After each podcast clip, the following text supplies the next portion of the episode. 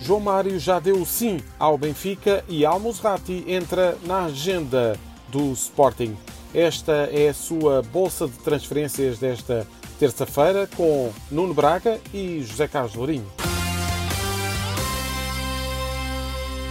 Nuno, há um líbio que entra nas contas dos Leões caso Palhinha saia. Primeiro o Benfica, agora o Sporting. O médio defensivo está avaliado em 10 milhões de euros e, segundo o jornal A Bola, a sua contratação está a ser avaliada pelo campeão nacional. João Palhinha tem muito mercado em Inglaterra e Al-Musrati agrada a Ruben Amorim, que vê no jogador o perfil ideal para substituir o internacional português. Recorde-se que Amorim, Paulinho e Misgaio já levaram o Sporting a injetar 33 milhões e meio de euros no Sporting de Braga.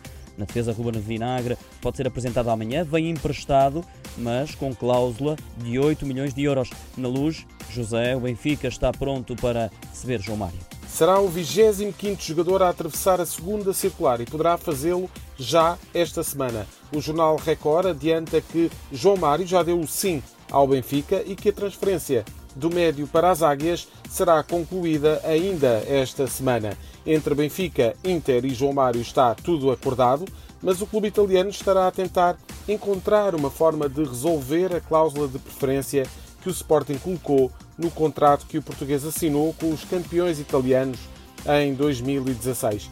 No Dragão, Nuno, a prioridade é segurar Gruitch. O médio sérvio agrada muito a Sérgio Conceição e a lesão de Uribe obriga o Futebol Clube do Porto a encontrar uma solução para aquela posição. O jogador de 25 anos está disponível para continuar no Dragão, mas os dois anos de contrato que ainda tem com o Liverpool podem dificultar esta continuidade.